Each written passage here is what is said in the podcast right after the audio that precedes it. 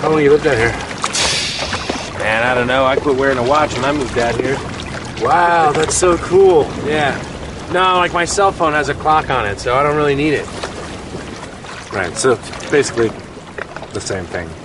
How old are you? I don't really believe in age or numbers, you know? I don't. I mean, if you had to put a number on it, I guess I'd be 40. Fuck.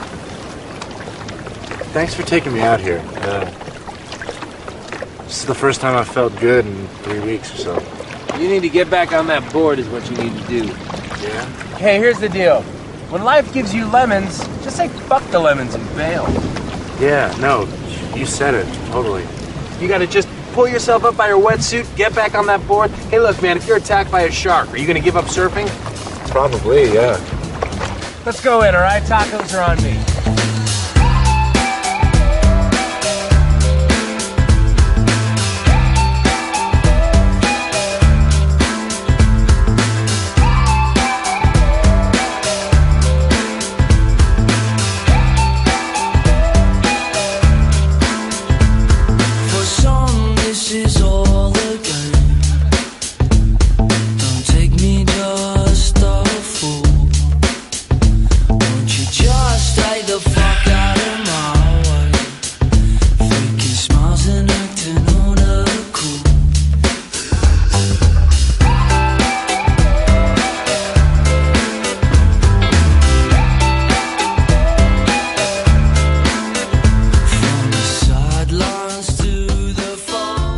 Episode 44, the Brotherly Love Sports Podcast. We are going to release the Isaiah Miles interview, our first NBA player on the Bro Love cast. We are going to do shit that happened in 60 seconds, and then we're going to recap some Summer League and talk about some things that have been happening in the sports world. Good afternoon, guys. Uh, nothing much. We've got uh, the Brotherly Love podcast mascot, Shay uh, Corcoran, in the house. Just went on a nice long walk to. I didn't go in the dog park because I don't really like the dog park. It's kind of like a bunch of weird people, dogs biting each other. Everyone's like, this smells like crap, you know. Why I'm not a big people, dog fan, so Why are those people weird? I just feel like I don't know. There's a lot of posturing in the dog park. Like it's a, it's like everyone's trying to be seen. Everyone's trying to to like kind of put their dog out there as the cool dog in the park. You know, there's always a couple mean dogs, but their owner doesn't know that they're mean, so you got to be careful for that. It's just too much commotion. I just want to have a nice peaceful walk. And I will say, Shay Corcoran, my cousin Ryan's dog, is my favorite dog in the entire world. She's smart, she's beautiful, she's fun, she's she behaves. She's great. she's overrated. You think Sorry. so? No, I mean, I just anytime someone talks about dogs, I just say negative things about them because people get so mad at me when I say it. Well, speaking of That's really dogs, good. I was uh, a little bit hungover this morning, and I was watching My Dog Skip, and that movie That's a good makes me tear up a little bit every time. Do you guys have any movies that make you tear up? That actually was the that in Hoosiers. I cried in Hoosiers, but that movie I cried at um, when he died. Poor, poor Skip. Rest Hardball, peace, hardball. When G Baby dies, and Keanu Reeves gives the uh, speech at the funeral. That's pretty emotional. You the cucumbers? Uh, the cucumbers. Yeah, bitch. We the cucumbers. That's some weak ass bullshit, you bitch ass motherfucking busters. Any other movies? Um, Passion of the Christ. I always, I always cry. Uh, Toy Story two, Toy Story three. Shut up the Toy Story 3 when they play great. You Got a Friend. Uh, yeah. That makes me cry a little bit. Ah. Well, the Toy Story 3 was great because, like, well, great. It was emotional because Andy pretty much was our age, and we went to college that same year. He did. Right. And he left his toys behind. And it was a reminder for us, Ian, to leave our toys behind and go into young adulthood. Well, speaking That's of leaving, The movie, the movie Chef. Chef's I also great got teary eyed in. What's Chef? It's uh, with Jon Favreau. He he, he starts the uh, food truck with his kid, and they travel around. Ah, shit, I never heard of it. It's a great Oh, movie. you've never seen? Oh, that's a must see. No, no, no. I'm going to IMDb it. It's fan- Oh, it's fantastic. Aggie still hasn't seen Pulp Fiction. Uh, No, I I think Chef's better than Pulp Fiction. What? Yeah. They seem I like said it. they seem like tremendously different movies. They though. are. They are. Like, two very different movies. I love Jon Favreau though. Yeah. Hey guys, if we're gonna watch anything, it's got to be Game of Thrones, man. I'm rewatching the series. It's great. Spoiler alerts. Turn off. I'm gonna recap everything right now. Listen, I just I, I think the one scene, Ian from the Mountain and the Viper, the, the climactic scene, one of the best scenes I've ever seen in television. It was fantastic, man. Great show. One of the It was best shows ever, probably. Yeah, Probably yeah. my favorite bisexual character in any in any film or TV show. You raped my sister. You murdered her. You killed her children. Say it now and we can make this quick. Uh, yes, The Viper. Prince Oberyn. Yes, Prince yeah, Oberyn. my favorite uh, of the bisexuals. What other bisexual character can you identify? the Pope? I- the the Pope in a movie? In a movie, I was like, what? Are you talking about the TV show? Yeah, I'm trying to think. Like, Yeah, what, the young- what the other young Pope? movie- The Oh, the young Pope. young Pope. Okay, uh, that movie, that show was strange, Weird. man. Yeah, I watched an episode of it. It was strange. I'm going to be thinking uh, as we go along to see if any uh, any people who are bisexual, Waterboy? uh, the, the water boy himself, Yeah. because he sees I a see, lot of I, guys. see, I see a lot of guys too. And I like Vicky, and she likes me back. And she showed me her boobies, and I like them too. All right, nice. well, guys, like Andy, we must leave some things behind, like our conversations. Let's move on about to the Isaiah Miles interview. Eggy, anything to say prior to playing this back? Uh, yeah. I mean, I was I was really excited to have him. I mean, we're we're really excited to have him. I think this is a this is a great step for us. I mean, we've had some really good guests, and I think Isaiah just continues the trend.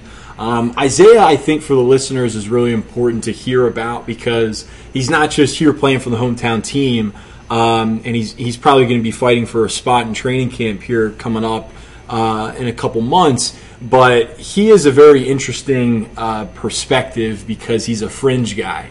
Um, even since you know I got out of college or we did, you know the the concept of a two way player, the contract, and the opportunities that are in the G League to get to the league are a lot more vast.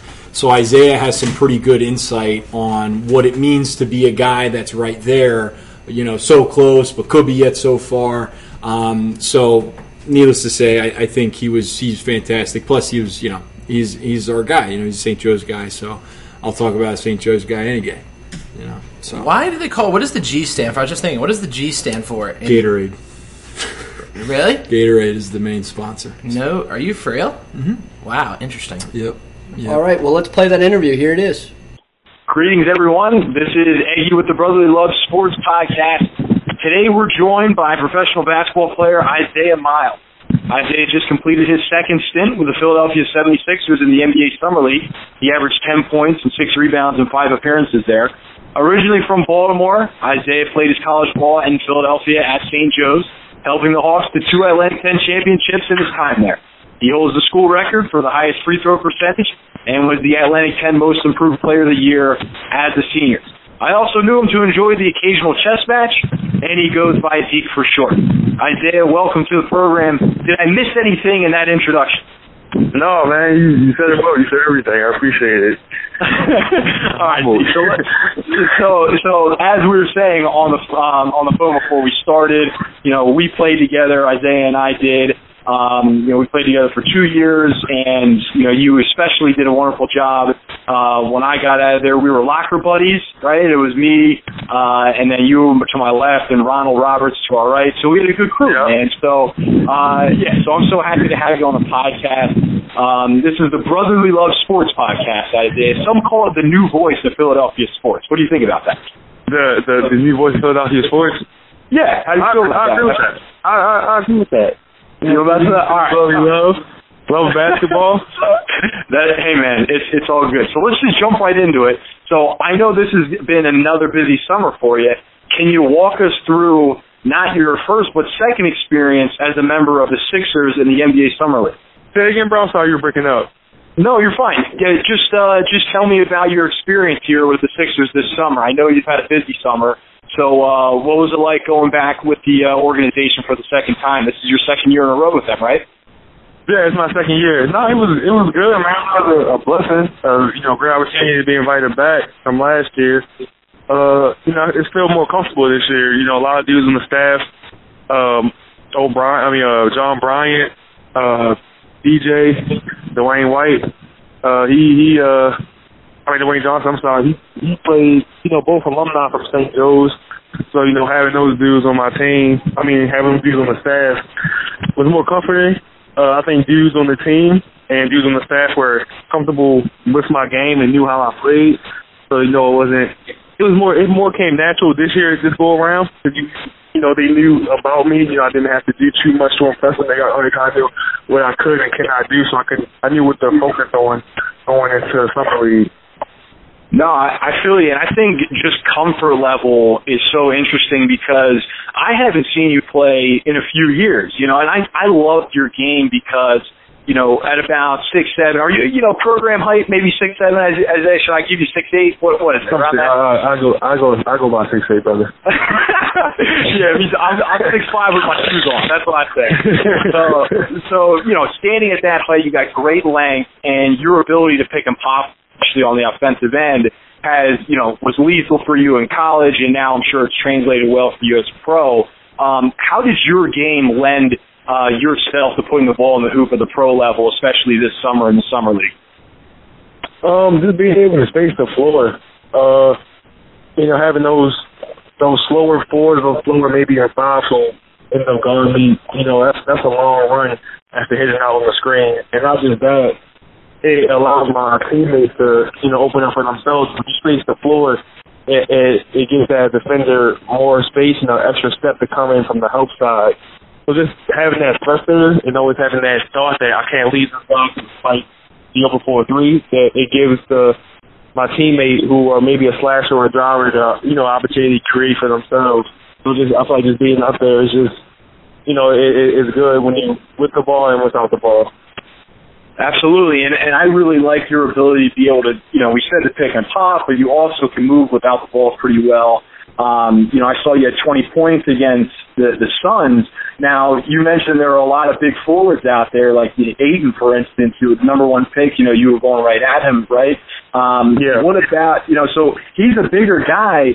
How does your game compare to like his game? You know, it, it seems like the offense, the way that the NBA is moving, your kind of game could be more complementary to that. I mean, am, am I seeing that in, a, in an overly simplistic manner, or would you agree with that? Uh, I mean, I agree. Uh, I mean, he's a bigger dude, granted, very strong, and he's also skilled. But again, I I think I'm more a little bit quicker than he is. Uh, again, I was matched up with uh, Dragan Bender. I mean, he's a seven one four. I mean, I'm six eight, so it was kind of more difficult for him uh, to to you know keep up with me. And on the defensive end, I think I bothered him a little bit on the wing because again, I'm so I would say I'm a little bit quicker in my defense, so it was I was I kind of bothered him a bit on the wing and for him to put the ball on the floor. So I made it a little bit uncomfortable for him, and that's what the coach, you know, preached in uh, the locker room for the game was you know just crowd the ball. You know, a lot of these dudes, a lot of these dudes aren't comfortable putting the ball on the. So, you know, just make them more comfortable a little bit. So I think it, it, it comes to my benefit is if I'm not the strongest, I'm at least kind of maybe most of the time the quickest. So I think uh, that's a big, you know, add that I've been working on with my game, my lateral speed. So I think that helps me out a lot. Okay. Yeah, so um, you were second on the team in scoring behind, and I'm going to mess this guy's name up, Furkan Korkmaz? You just call him Fur? No, you, no, you said, you said that right. I call him, yeah, we call we call him Fur. Everybody calls him Fur. Like, you said that right. Dude, I was, before I got on, I was like, Furkan Korkmaz. I did the Yeah. whole no, you, you said that very right. I was calling him Farrakhan for the past two years until he finally came to me and said, bro, my name is not Farrakhan. I was oh, oh, Farrakhan. Not Yo, Farrakhan. he thought he thought you were quoting a Rick Ross song to you, man. Yeah, yeah. No, I mean, Farrakhan's a dope name. I mean, I don't want to have that name, but, you know, he, he ain't like it. He wanted to be called Fur oh, or Furcon, so I, I respect it. You were calling it first to Farrakhan. I like that. So, yeah, so he was first in the league in, your team in scoring.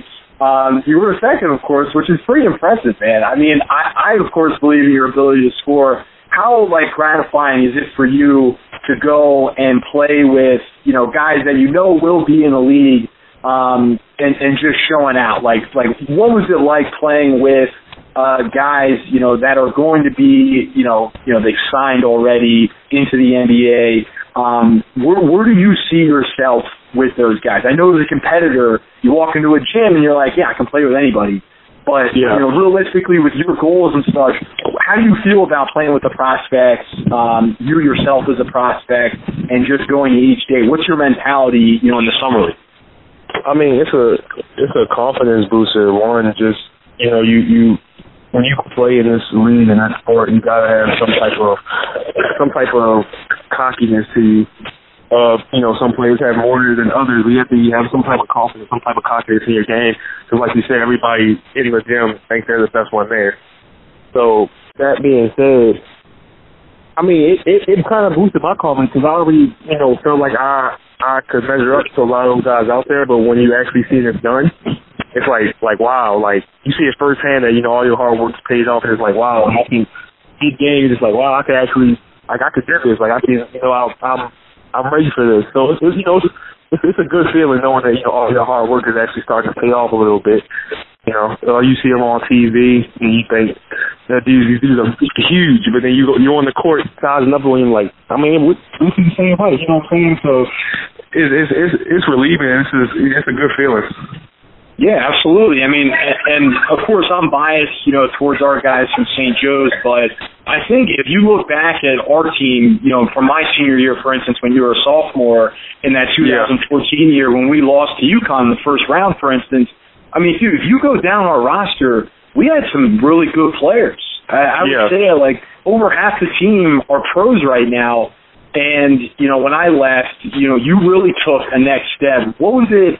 And, and I'm sure, I'm sorry, you know, you've probably had a million people ask you this and stuff, but I don't know, like from a teammate's perspective, I always, you know, look to you to be able to hit open shots. Um, you know, you were coming off the bench. You know, we didn't have a very deep bench at all with, during that time, and I think when you were a senior, you guys had a pretty limited bench as well.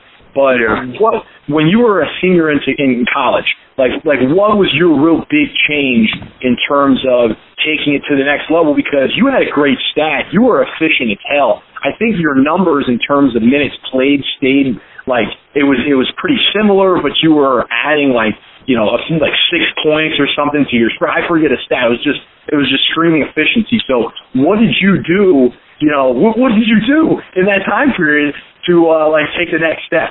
I got my body right. Uh, I lost like 20, 25 pounds that summer, going to my junior and senior year. I said you got a beach body, man. Nice. Yeah, yeah. Working my body, man. Make sure I was in shape. Laid off the cheeseburger, the baconator from Wendy's. Uh, and I think just my confidence kind of rose because, you know, from my sophomore year to my senior year, I think that was a big leap. Just, my mentality kind of changed. It was just a, like my sophomore year, I was kind of like nervous a lot. You know, like you said, I'm coming off the bench. I wasn't playing as much, so you know, I didn't want to make mistakes. And when I did make mistakes, I often got pulled and sat on the bench and didn't play the rest of the game. But you know, my senior year was a all right. I want to play this game for a long time. I want to be a professional. It's time to time to shoot them up. Like you know what I'm saying? Like you know, no no no holding back. This is my last chance. And like you said, the beat our bench wasn't that deep, so it was just a it's a confidence thing. Just to if I mess up, I mean, we're not that deep. So who who am I? Who's gonna come get me? You know what I'm saying? So just that that that and coach gave me that confidence in the you know the pregame or pre-season speech when he brought me to my office. He said that he sees me as the most improved player. Having that confidence from a coach like Martelli, it it it, it kind of boosted my morale and it, it just made me out there and think, you know, I, if I make a mistake, it's fine. Like it's part of the game. So having that confidence, it really. I think it showed a lot too in a lot of my games. It's, it's a big change mentality wise from my sophomore year to my senior year. I couldn't agree more, and and I think for for the listeners who might not be as privy to what happened in 2015 to 16 for the St. Joe's Hawks, St. Joe's had come off a tough year the year before. DeAndre Bembry was the leading scorer, but Isaiah really rose to prominence and made a hell of a one-two punch for them. Isaiah was the leading scorer for the team, averaging about 19 a game, and he was uh, set single single season record, I believe, for foul shooting percentage. He was the most improved player in the uh, in the conference. St. Joe's wound up winning their second Atlantic 10 title in three years over VCU, who we hate. VCU, man, they're a pain in the ass. I'm glad you guys beat them. And then, um, and, and I say, I think this situation really talks about it. You look at game-winning shots, and it's like, okay, well, you know, of course that's going to stand out. But in terms of what you were talking about, dude, I see that shot you made against Cincinnati in the first round of the NCAA tournament as like the epitome of your consistency. Because I think I was looking up your stats. I think you had 19 points that game, and the 17th, 18th, and 19th points you had, or something like that, were that game win, right? And and that that to me was just like such a testament uh, to the work that you did uh, to be the kind of consistent player that you were. And of course, you know, you guys wound up, you know, having a tough loss to Oregon, who was uh, the first in that region that year. And it was just such a fun team to follow. I think you guys were really exciting and I think it's awesome to hear how momentum, dude, how it can be so emasculating, I feel like, to be sitting on the bench, right, in college. Like, we go to practice every day, and if you're not given a chance, then, like, you're not you're not given a chance, and you feel like exactly. crap. And then But- that's what my dad, he, you know, props to him because I didn't even know he did this, but you know, my freshman and sophomore year, when I wasn't playing as much, he came to Phil and went in his office. and He said, "Look, like I'm not the parent who's going to beg for you to give my son playing time. I'm not the going to threaten to leave you don't play him. You know, he doesn't deserve anything." I mean, he doesn't. Uh, he's not. He's not owned anything. You don't have to. You owe him anything. But all I ask is that you give him opportunity. And you know, that's all. That's all someone needs sometimes. Just a, a small opportunity to to show what they can do. And for me, I was given the opportunity, and I was able to do something good with it. Yeah, no doubt, dude, and that's so gratifying because I can't agree with that more. Like, like I would agree, you know, in terms. Of, I looked at you, right? Like, body's a big thing, or like speed. Like, I think a lot of taller guys they needed to work on that, and maybe you were in that camp. But I always look at you. I was like, what is it that you know, you know what I mean? There, there is very little in between you being successful and anything but just giving a chance. Because, like I said, that 14 year that we had, you know, we played five guys. You know, we were like the only team in the country, I think, that played five guys for like 30 plus minutes or some crazy stat like that. So, no, really a lot of guys on our bench I thought were able bodied, but just weren't getting that chance. So, so you've capitalized on that, right? And you've kind of, you know, buttressed that to, you know, a few good years here um, in the professional ranks. So you were just in France uh, in your first year, and then now Turkey in your second year. Dude, what is it like playing quote unquote overseas, man? You know, my family's Austrian, Isaiah.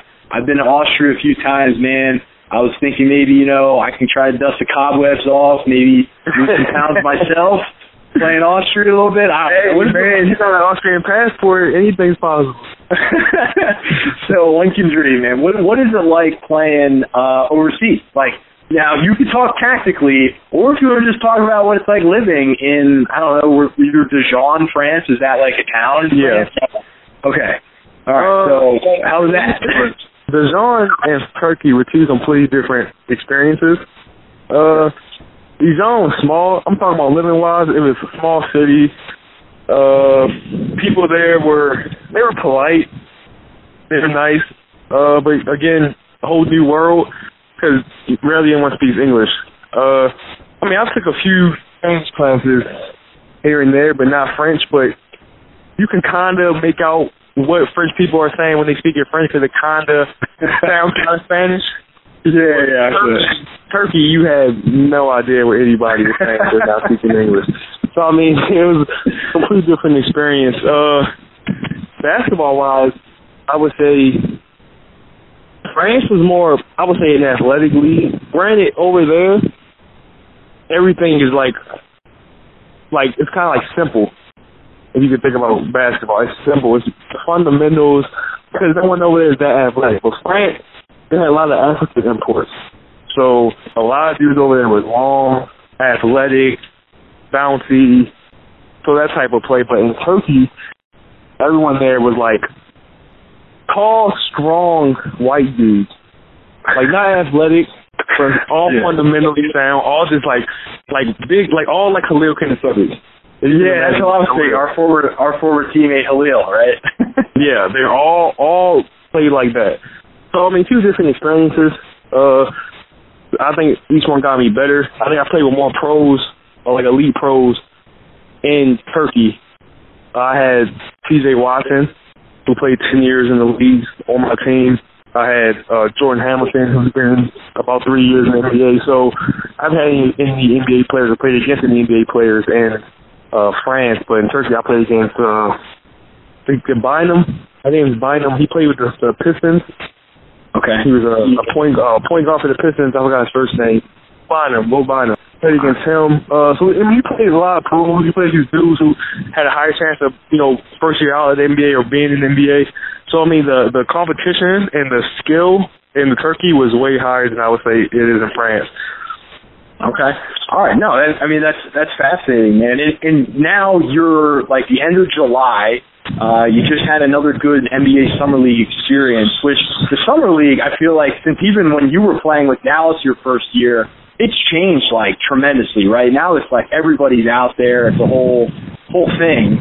Um, yeah. So so you did a good job. What what's your like next step? Is, you know, what do you what do you want? Of course, you know, maybe it is. You know, I, maybe everyone's like, well, of course you want to just you know find a team here in the NBA or this or that. But I I don't know. Sometimes sometimes you have good situations in Turkey or France or Italy. I know an Italian team's looking at you. What are your what are your next steps? Like, what do you hope? Uh, you know, is the next segue for uh, you know your season coming up here in 2018 and 19? Um, right now, I'm just waiting to see the moves that the Sixers are making. Hopefully, they can offer me a two-way. That's my goal. Um, they already extended the offer of an Exhibit 10, which is uh, you know fifty thousand to go to summer. I mean training camp get cut and play for the G League. But okay, I'm trying to I'm trying to reach out for that two-way contract. They still have, I'm like, still like on like a waiting list basically for because they're still making moves. I know Richaun Holmes just got traded this morning to the Suns. Oh, hot take, man! I didn't know that. yeah. so yeah, Sean Holmes just got traded to the Suns. They're opening space and roster spots, so I don't know what moves they're going to make, but it's either that or I have a nice offer in, to go back to France in a, on a Euro Cup team. So I'm in the two of that. You know, the next couple of days I'll make my decision, but right now I'm just you know just just waiting on that. Okay, and that if you if you decided on the G League route, that would be with this new Blue Coats team, the Delaware Blue Coats. Is that correct? Yeah, which is ideal because my house is about 45, 35 minutes from Delaware. So, I mean, that, that'd be, that's the goal.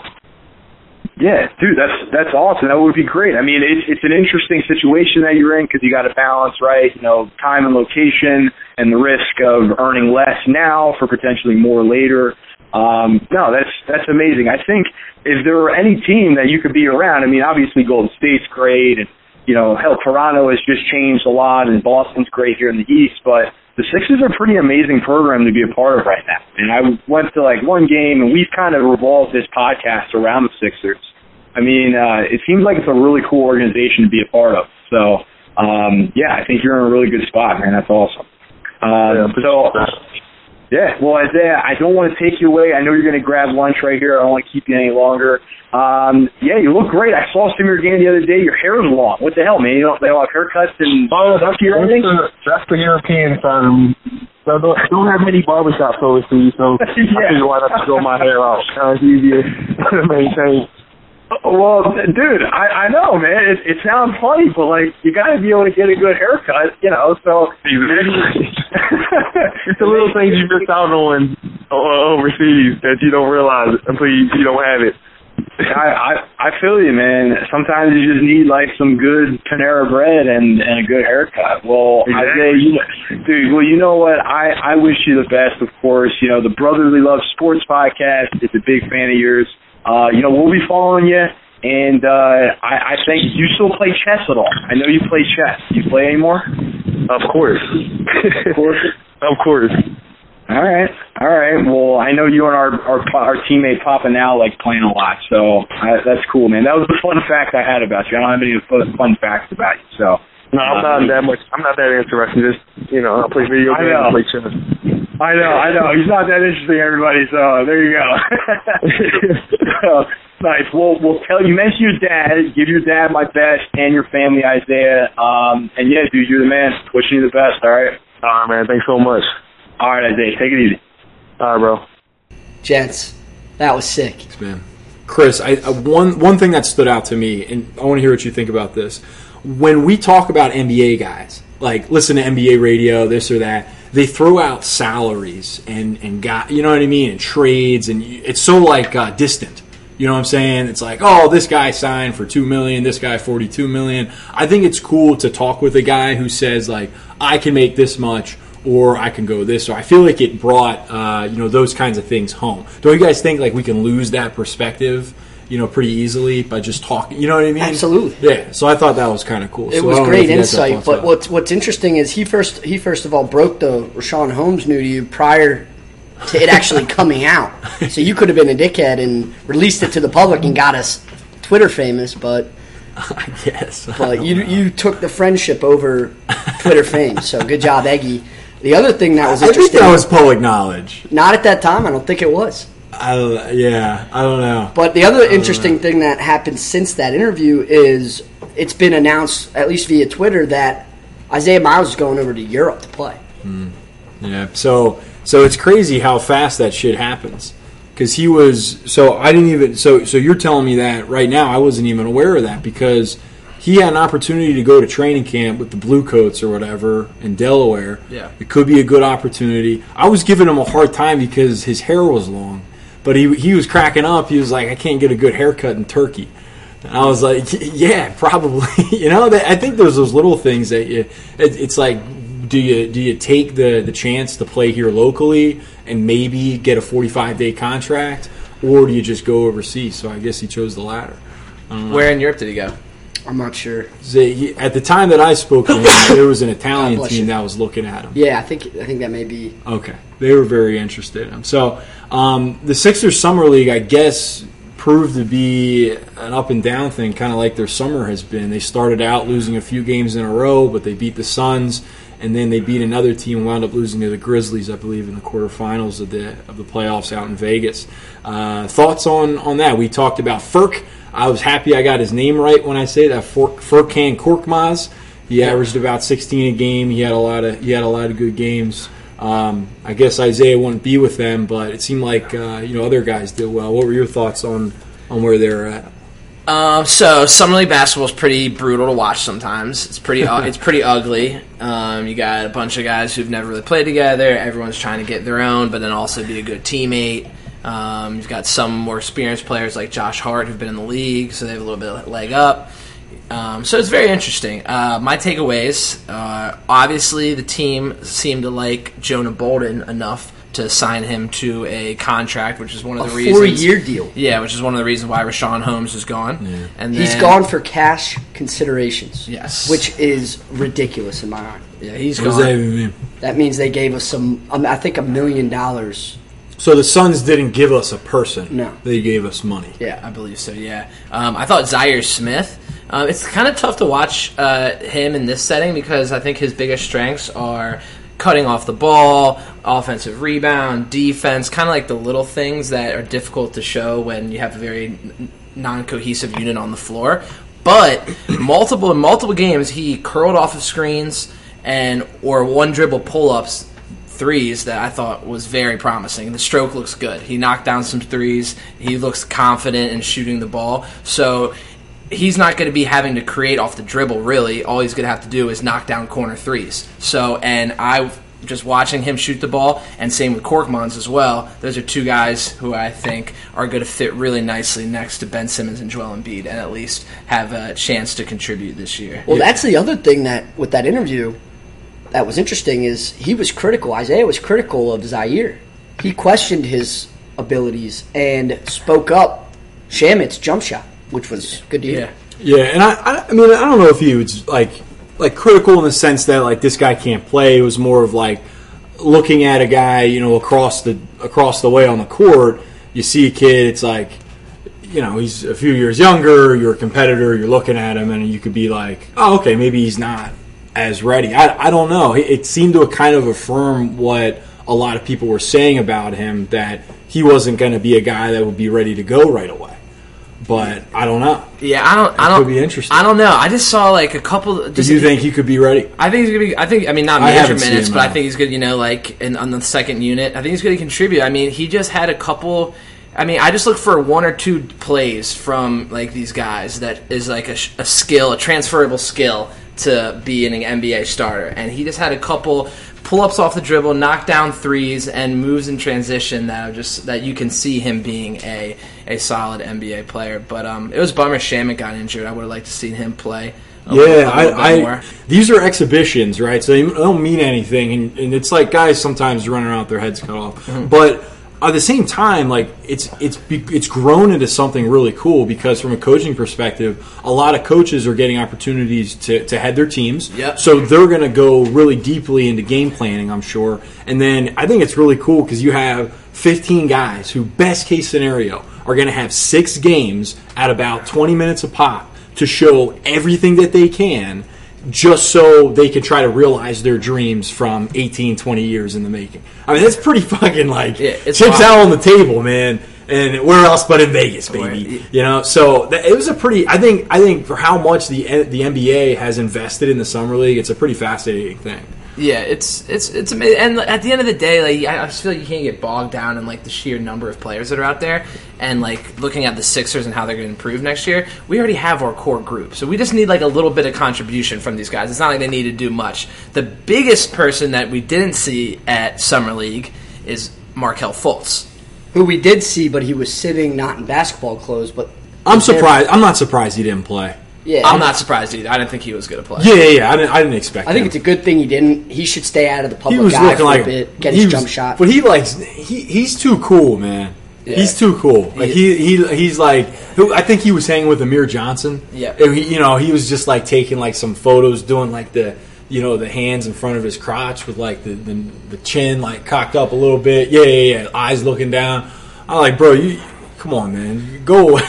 well, the, the other the other thing that happened with the Sixers is Professor Big Shots isn't coming to the team anymore. It- what happened? He said he was going to play in Europe, and then he what signed with People got mad we couldn't pronounce his name, so he fucking left. Bielinka. who did he? Uh, Bielitsa. Bielitsa. so so can you guys run run me through this? I was in Canada, didn't get I was news. I was breaking stories to Ian. That's Chris. rare. I was breaking stories to Ian. Uh, Isn't that great? the Sixers were gonna bring him in on a on a one year deal, and he was like, "I don't want to play on a one year deal. It's tough for my family. I'm always gonna do what's best for my family." When really he just, I mean, he did want a longer deal, so he was he was just gonna say he was gonna stay in Europe and play, and then the Kings, I guess, signed him to a three year, like twenty million dollar deal. But we quickly replaced him with uh, Mike Muscala uh, from the Hawks. Just your traditional stretch four or five, you know, run with the second unit. Not the sexiest addition, but the person whose name I keep on searching on my Twitter to see if it comes up is the former uh, Philadelphia 76er, Kyle Korver. Dude, if They've we been, pull floating, off, they've Yeah. been floating his name around, and we haven't really hit in free agency yet this year. But if we could bring in Kyle Korver, that's. I mean, I know it's not as sexy as the big names, but that's a be great. big, big. That would be the one positive they've had. They, they've had a bad off season, man. I would agree. They've Dude, had a bad summer. if they could get rid of Elmer Fudd, Jerryd Bayless, yeah, it was for Bayless, right? In That's the what you're meantime- thinking, dude. What a great exchange! that would be. I feel like we'd have to give a draft pick though. I don't know if they do it one for one. What do you think, Um, yeah, we might have to give him something, but I mean, if we can give him a second rounder, who cares? dude? but we have so many picks and not enough room for these young players to come actually play. We got to trade that lineup. No, that lineup looks nice though. If you could go S- Simmons and Embiid, obviously they're on the floor. Redick, Covington, and Korver. I mean, that is. I mean, you're talking liabilities you do you do on a- defense though with that lineup. Yeah, uh, but I think Sim, I think Embiid is that great of a defensive anchor that he and same with Simmons. I think he's great and and Covington. Covington's supposed to be our uh, He better defensive fucking. So that, I mean, that's Defensive a, anchor, so. But I'm saying you got Covington, Redick, and Korver, and you just run a high screen and roll with Embiid and Ben Simmons Shit, damn. with the shooters right there. That's that's game over. I Yeah. mean, he would be so huge, consummate professional, has hit big shots in the playoffs, hit big, won a championship, great hair, really strong jaw and brow. He's He's just handsome. He's a handsome dude. Could he and Redick? But because that's all offense. Yeah. Could he and Redick be on the same floor? Defensively would Yeah. be tough. That would be you tough. because they're trying to beat Boston. They're true. already picking on Redick. They'd pick on both of them. But but let's can I stick with this for a second? I want to see see what you guys think really about like the Sixers off season right now. Because if we look at it, this has just been like fucking taking it in the chin, man. They, bad. you know, with Colangelo leaving, and then the whole that I think just almost as perception wise with Colangelo losing, leaving, that whole owner, the owner saying like we had a chance with LeBron, just in retrospect, I thought it made him look pathetic. So the Sixers, they were like. A lot of transactions. I, I don't know. So, what are your guys' thoughts? I, I, to me, it seems like it's not a very positive uh, summer that they're having. I'm gonna give them a D. They lost to Ersan and Belly, two of our big time acquisitions late in the year. I'm gonna give them a D with this offseason. Chris, what do you think? Um, I'm gonna give them a, a C plus. Um, they re-signed Redick, which was uh, one of their main priorities. They missed on the big time guys, which I understand. It's, that's tough. They brought in Wilson Chandler, who is uh, who's been an NBA starter for many years. So at least that's like another person. Muscala can play. Obviously not a sexy pick either. So that's why I'm giving them the C plus. Not great, not terrible because they did keep Redick. Um, it's ju- it was just very. It was just like a, a peanut butter and jelly sandwich. It's not exciting. Good just- points because you know what they should be doing? They should be stepping outside of this bullshit conversation and the hypotheticals and the and the conjecture. Like, oh, will Kawhi come here? Because you know what it does when he goes to Toronto? It makes them look bad. It makes them look like they didn't do anything. Like Wilson Chandler didn't come. Like they're not actually maybe going to get somebody in Kyle Korver, re-sign another guy. It makes them seem like they're still down with their pants. you know, like you know who uh, got an A plus for their offseason? the, the who? Joel Embiid. He adds to his offseason dunking on civilians today with a nice stare down right after. It was awesome. It's a video going viral. Where right was now. he this time? He was at the uh, near the Whole Foods on South Street. Those courts. I know. So He- he, threw it off a guy's face and then did a fucking windmill. and also and also the nature of our team and the youth of all of our top players you can have a positive offseason by just staying put and not Why- doing yeah, anything like, stupid Exactly. Why do they Not- need to That's what I'm insert themselves in the dialogue? That's what I'm saying. Like we're gonna have a good offseason as long as everyone progresses. Like if Markelle Fultz is a player, if Simmons gets better, and B gets better, Sarge, like that's a great offseason in itself. Yeah, they Like, end the season. We're that young. We right? can just constantly get better. So think they're they're they end the season. You know they lose maybe a little earlier than we could have Yeah. expected and wanted. What if they did nothing? You know what I mean? Yeah. What if they did nothing except re-sign the guys, maybe get rid of some of the guys on the fringes like they're doing. Yep. And then they head into the into training camp with that core group of guys. It's the same fucking team. They add some people. It's like okay, let's do this. Yeah, and I You hate know? to always come back to that little fucker Markelle Fultz, but he is the biggest wild card in the league right now. He is literally like an unknown, an unknown asset. Like we, he's he's he's a complete wild card. He could. What if he comes out and turns into the combo guard that we need, and he's I creating he's- and he's knocking down pull up jumpers. He's the missing piece. I want to know why he felt why he stopped playing. Why did he stop playing in the playoffs? Because it seemed like it was something different than just rotational stuff. Yeah, You know, because if where did they who did they defer to? Belinelli and Ilyasova. So why would you defer to two guys that you knew they probably knew those guys weren't even going to be there? One of two. Now they don't play that guy in I don't- the minutes that matter. I don't think they. why. I don't think they played him because his jump shot wasn't where the Sixers Dude, needed he was to be. making plays. He didn't. He didn't need to shoot. Ben Simmons didn't shoot a fucking jump shot the whole series. That's my Boston. point. You already had Ben Simmons, a non-shooter. You need a guard that can shoot. He shouldn't have been completely out of the rotation. Though. I agree, but he's immature. Obviously. so what do you guys think it was? Why was he not playing? He's immature. I think they were just worried about him having like a catastrophically like embarrassing game where he's airballing shots and just shattering his confidence. So I think they just put him on ice, which is kind of a pussy move, but that's kind of that's what I can get. That's what I my they thought the moment was too big for him. Go with your veterans. You have I guys think that they have just- been there. I think they just thought the moment was too big for him, and like they just didn't want to. I mean, if he already had a case of the yips, Yeah, don't put him. If only Brad Stevens had said that to Jayson Tatum. Jesus Christ, man, Yeah. that's that's unbelievable. So, boys, I was out in Canada, like you guys know, for this family vacation, and we got in off the lake. We were having our beverages, uh, sitting in our tiny cabin, newly renovated though, and it's the we have the only TV pretty much. I thought you were going to go to Canada. in the whole camp. um, yeah, I couldn't go. I had a little thing called work. you know that yeah, that thing that uh, they pay me for uh, biweekly that keeps the lights on. I'm Hey. sorry, Ian, I interrupted. Anyways, I was sitting in my cabin, and we have like their local news on, and breaking news: Kawhi Leonard traded to the Raptors. and it was great to get the Canadian perspective because they were interviewing fans right after that around town, and they were all pissed. They were like, DeRozan is the kind of guy that would stay in Toronto for his whole career. He is Raptor basketball, saying these type of things. They are not confident that Kawhi will stay with the team after a year. So it was funny. Were man. those interviews in like Tim Hortons with everyone just being like? They were actually on the street of Toronto. Yeah. You ever been to a Tim Hortons? No. They're great. It's like the Dunkin' Donuts. Exactly. If- if the, the Dunkin' Donuts of Canada. yeah, they had them in Buffalo. So when I was Yeah, up yeah. there, my, we my first go. my first thought when I saw that trade is you just you just gotta love pop. You know, Kawhi's like, oh, yeah, yeah, I really want to go to L.A. Uh, I want to go somewhere warm. Uh, I'm going to L.A. Uh, go fuck yourself. Enjoy Canada for a year. So you sends think him to literally sends him to there? literally one of the three coldest places in the entire NBA. a guy who is from California, went to school in San Diego, played in San Antonio, now enjoy that uh, winter in Toronto. Winter is coming for you, So I mean, I don't. I personally, personally, I think this is the Raptors' way of kind of tanking for the future, but not making it seem like they're tanking. Getting rid of DeRozan's contract. Um, no way Kawhi. Kawhi. I would be shocked if Kawhi Leonard stays there. Yeah, does he play for them this year? He's going to play. He'll play. For I think he'll play, but I don't think he's going to be there next year. So essentially, you got rid of DeRozan's contract. Lowry, I think, only has a couple more years on his, and you maybe got a pick as well from the Spurs. And eventually, you're just gonna.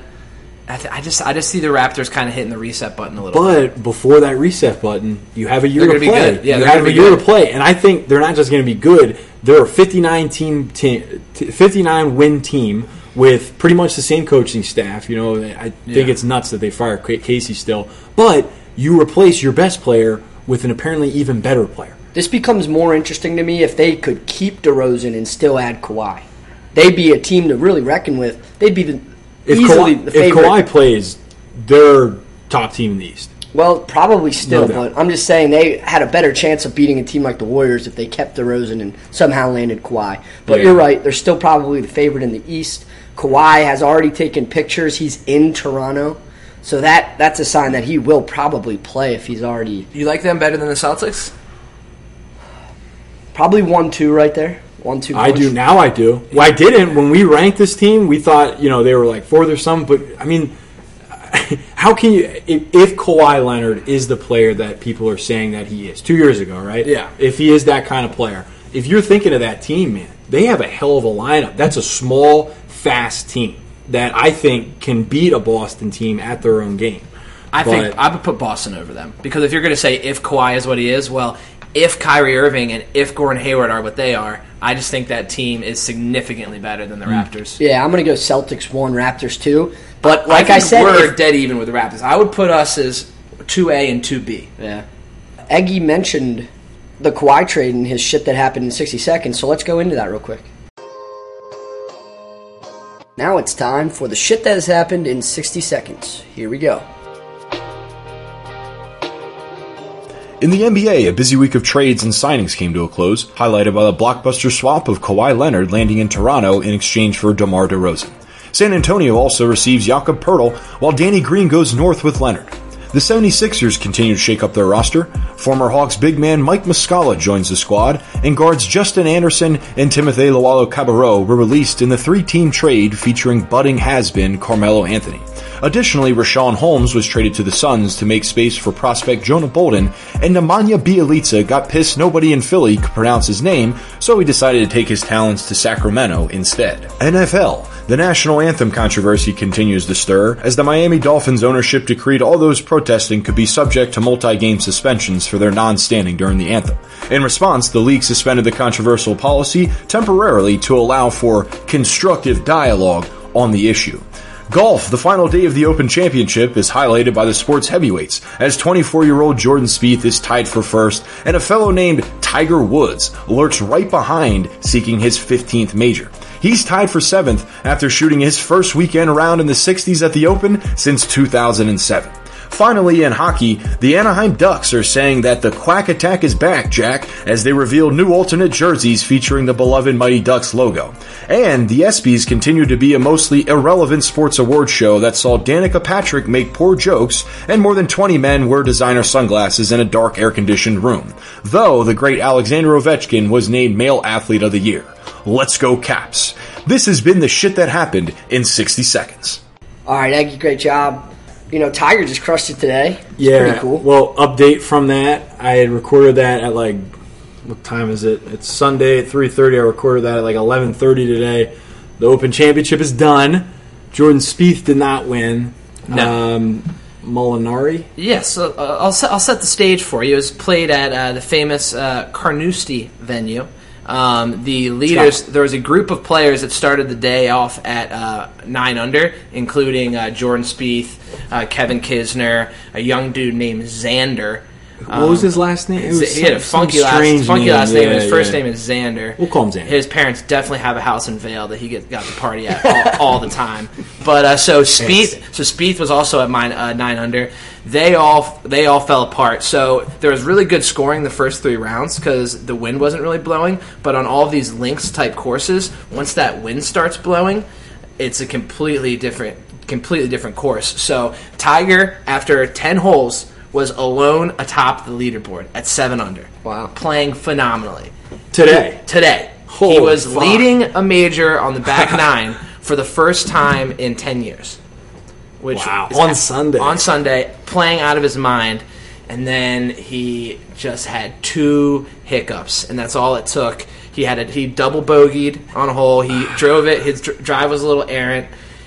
Then his second shot, he was in the high rough, right next to right next to the green. There was a bunker in front of it. He tried to play a flop shot out of the rough over the bunker.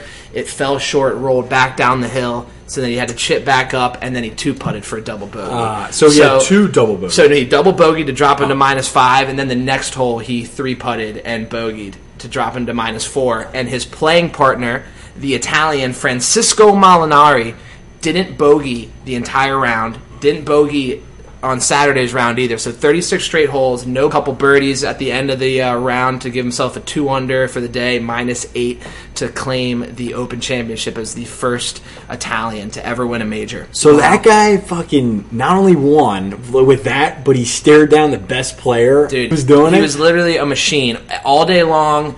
He literally just par, par, par, par, just sinking every seven foot putt, seven foot par, par, par, par, par, and just kind of the whole field was all over the place, and he was just steady Eddie. And then he just made two pars on, the, I mean, two birdies on the back nine, which gave him the win. But I mean, McIlroy was in at minus six, Justin Rose was in at minus six, uh, Spieth was right there, all the big names. It was a crazy. At one point, there was ten people within two shots of the of the lead on the back nine. I just think wild. that's I think that's crazy because like uh, the big thing that I always like hearing about Tiger when he was really in his prime and going and get championships. It wasn't just him playing; it was the how people were reacting around him. Yep. His his competitors were so intimidated and reluctant to try to like. You know, because golf is such a fucking head game. Oh, yeah. I mean, his presence. I think that's crazy that he did that as his playing partner. No, it's That's interesting. cool. No, it's interesting. So he has 14 majors. He's never come from behind to win a major. All of his 14 majors, he was either in the lead or a share of a lead. So it's kind of that's impressive in its own right because he's never collapsed. Like he's never Spieth.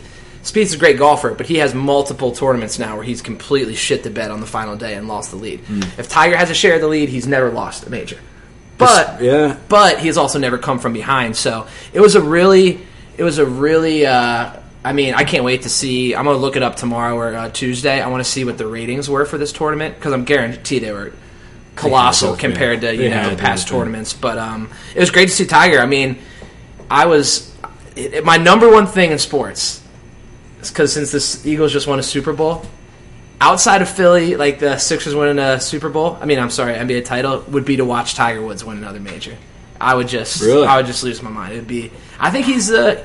I think he's one of the most recognizable people in all sports. Is he the most important person to a specific sport in sports today? Like it, like think of all the sports professionally, if that person is in that prime position to be successful, is is he the best guy to do that for that sport?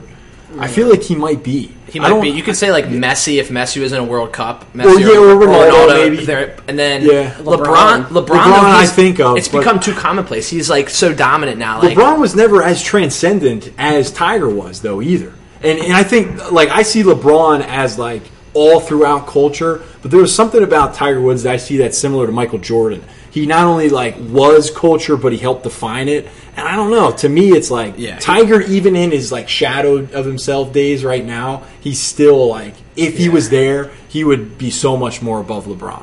But I don't know. So I golfed for the first time in like two years in Canada, and I have so much respect for professional golfers because it is the hardest fucking sport ever. It's It- a it- frustrating. It's, it's insane. it's it's unbelievable. And the other thing too, like it's tough to with Tiger is it's difficult just to win a major for anyone. But he's getting older now. Like Yeah. not that many people over the age of forty ever win a major. Right. So now it's almost a battle against time. And there's certain courses like Augusta and um, and like some some of the places where they play the U.S. Open where. He just doesn't have the power. Like he used to be the longest driver on tour. That's no longer the case. He can still hit the ball, but he can't hit it like a Dustin Johnson, like a Brooks Koepka, like a Rory McIlroy. So that's the part of his game that he can't just lean on. So it just really it's difficult as a 42 year old, 43 year old to make the putts and have the consistent iron play to really challenge for a major. But he he was right there. He was right there. That's He- cool. It was it was pretty epic. Any more any more majors for the year? Um. Yeah, I think they have the uh, 'Cause they- they have the, the- PGA, the PGA championship. championship. It's Isn't that in August or something? Yeah, the P- Right. yeah. PGA I think is the last one of the Okay. of the year. Yep. Because Well- there's the, oh sorry. Gents, let's move on to what we usually call beers for the boys. We're going to call it today beers for the girls. How about that? Chris and I just looked at each other quizzically. Beers for the girls. At number one, my niece Maggie. She gave me a nice birthday call a couple days ago. There's no way she called you. She What can't did she even say? speak, Goo goo she can't gaga? operate a- she can't even operate a phone. Yeah, my brother Brian called me. Maggie was on It's FaceTime lie, looking man. all cute. It's a lie. So beers for the girls. Maggie, I love you. well, that's nice. That's Well, a nice one. And here's mine. I want you guys to look at this picture and tell me what you think, man. It's pretty cool, huh? Mighty so uh, Ducks. from that from that shit that happened this week in NHL, the Anaheim Ducks. Thank God, man. They're finally reading between the lines. They, they're doing something that people care about. They're bringing out those jerseys, man. I think that's cool as That's hell. awesome. They look pretty sharp. Those are sick. Quack Attack is back, Jack. Quack Attack is back. Chris, who you got? So I already just you know blew him for the last ten minutes. Tiger Woods. I, I love. I love it. He's, I just. He's, he's, you know I think he's also getting back into Tiger Woods mode? I'm pretty sure he's dating a hostess now at his restaurant uh, in uh, Jupiter, Florida. So he's getting back into the swing of things. He needs to be banging hostesses. You know, that's that's, that's when Tiger's at his best. I agree. And dude, does he need to have a conversation with JM? He needs to shave. He he needs to he needs to go clean. God, man, he takes that hat off at the end of the round. It is looking Oh, really? patchy. Like, Where is Jay? Where is his going clean segment? He did does one, I don't know, man. and he sputters through it and doesn't return, man. Is that is that the kind of guy? Is that the character JM has? He just I know. Like what the hell? He shaves his beard. He, his head looks tinier than normal because he shaved his beard. he lost a pretty good He, amount. the of weight. lost weight. He's looking good. He's, he's looking slight and, and good. I don't know, man. Yeah. So he, he was. We were at the Phillies game the other day, Chris. It was how's that? it was long. It was and it was boring. No, It was- there was there I- was 16 runs scored. That- I mean, that's an exciting baseball game. Phillies won 11 to five. I got ice cream in a in a helmet cup. Now let me ask you this. Yeah. Let me ask you this. Did you were you there for the first pitch? Like Yes. the first pitch of the game thrown out? yes. Yeah, we and were. were you we there were. for the final out? No. I would love to see a breakdown. I need to take a poll of of all the baseball games anyone's ever attended in their life. How, what percentage of people have seen say for the first pitch they're there for the first at bat and they're there for the final out? I wanted I would stay. say I would say it is a startlingly small Probably percentage. thirty thousand people at that game the other day. Yeah. How many were there think? for the first. Yeah. Whereas an Eagles game, Less than a An quarter, Eagles game, everyone's there for kickoff, Hell yeah. and everyone's staying through the fourth quarter. Well, you know what it is. The, the, even though NFL games they're long as hell, but at least they're timed. At Yeah. least you have some semblance of knowing when the game's going to end. When it's, I looked at the time. It was seven forty-eight. Chris, Yeah. it was an inning and a half through the game. The game had started at seven. That's a long time. Phillies, That's Phillies a long had time te- for an inning. Phillies had a terrible first inning with a Yeah. lot of errors. Yeah, yeah. Padres scored four runs. They got- it was yeah. so long, Chris. Like it was the longest inning I think I've ever experienced. And then the Phillies got six in the second. They wound to win that game, right? Yep, eleven to five. we only never won that game. But yeah, So. it's exciting stuff in the world of uh, Philadelphia sports. Yeah, yeah. So uh, let's That's about that's all I all I got. yeah, know? let's wrap this up. What do you guys have going this week? Um, I'm going to cook a large piece of salmon tonight. Um, I ate uh, like a heathen uh, yesterday. Uh, had a late night Red Baron pizza to myself, which you probably don't need to eat the entire pizza, but really burnt my mouth too. The top of my mouth. There's Yeah. that's one of the hottest things in the world. It's not quite as hot as hot chocolate. But That but scalding but the, the cheese. scalding cheese And the hot and the, and the sauce underneath it. Oh sauce, oh yeah. my god! Like, and you're just trying to be patient and wait, but you're You like, I, it should be good, it should be, and you just you just burn your mouth every single fucking time. No, I, I hear you. I, I crushed a pint of ice cream last night. Nice. I- what flav? Tonight dough. What? What's the, that? The Tonight dough. It's Oh. a Ben and Jerry's oh, flavor. Oh, nice. I like that. It's got Jimmy Fallon on it. Chris, we know. playing tennis after this? Yeah, Ian and I are about to go play tennis. Um, he tells me he's not very good, so uh, hopefully it's worth my time. I don't want to be out there with an amateur, but uh, You know- if I can get his skills up to where he's an acceptable opponent, it'll be worth it. You know what? New hobbies are great, Chris. I'm excited to get out there. You guys let me know. I'll bring my racket. We can play triples. We should play doubles. That'd be fun. Find Hey, another Peter guy and Vignoni, play he's al- he's always down to uh, knock some balls around. So This is fun. No, I appreciate it. Thanks again to Isaiah Miles for coming Yes. on. Isaiah, we wish you the best. This is uh, it was great for us to have him. So Yep, and I'd like to thank Shay for coming on the cast. Shay, you're the best dog in the whole world. so, all right, thanks for listening, everybody. Take care. Peace. Today I missed my workout, but it worked out. Now I'm missing work now, but it worked out. Had to buy a crib for I bought my first house. Had my first kid, I love how she turned out. I love how she turned up, even if I'm burnt out. I'ma have so many seeds, I could have a birdhouse. I'ma love on they mama, I hope it work out. I hope it work out. Luckily, my ex ugly. I don't eat, so she can't get no lunch with me. I don't reach, so she can't get in touch with me. Can't be buds with me, don't know what to be. She gon' cuss at me, told her give it a rest, so I keep custody. Keep it all side eyes and side hugs with me. I know that my girl's trust is a luxury. I don't want my next album sounding all ushery, but I must confess, I must confess. For every single ex, I want the best. I really wish you nothing but success. I know it's gonna work out. Doesn't it get dark right before the sun peaks and bears his face? And doesn't it get so hard to breathe? But it's gonna work out. It's gonna work out with nothing left to give, with nothing left to say. When no one says they're wrong or sets the record straight.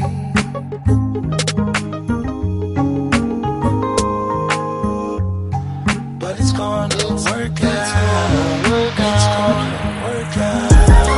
That shit might hurt now, but I'm with her now. Don't need closure now. Just keep the shirt now. Sorry you were led to believe. Bunch of different stories that was never to be. No, you isn't ugly, I just said it to be.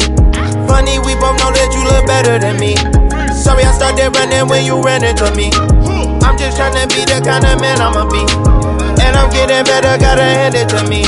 See, no, always work out when you hand it to G. I missed my workout, but it worked out. Now I'm missing work now, but it worked out. Had to buy a crib for I bought my first house. Had my first kid, I love how she turned out. I love how she turned out. Even if I'm burnt out, I'ma have so many seeds. I could have a birdhouse. I'ma love on they mama. I hope it work out. I hope it work out. I believe long love. God that's above. Born and so strong, can't let y'all ball head out. Yeah, y'all in a rush, you all in a rush. We all gon' meet up in the up in the upper room. If I run into him, I'll be run running to him. We could rerun the show, we could re bump into him. If we read the wrong one, we could re jump the broom. If we read Baby, we jumped the broom. I'm ready to be groomed. I'm ready to assume the position is filled. I was red since the womb. I was not made for this. This was made for me. And it's gonna work out. Today I missed my workout, but it worked out. Now I'm missing work now, but it worked out. Had to buy a crib for I bought my first house. Had my first kid, I love how she turned out. I love how she turned up, even if I'm burnt out. I'ma have so many seeds, I could have a birdhouse. I'ma love on they mama, I hope it work out. I hope it work out.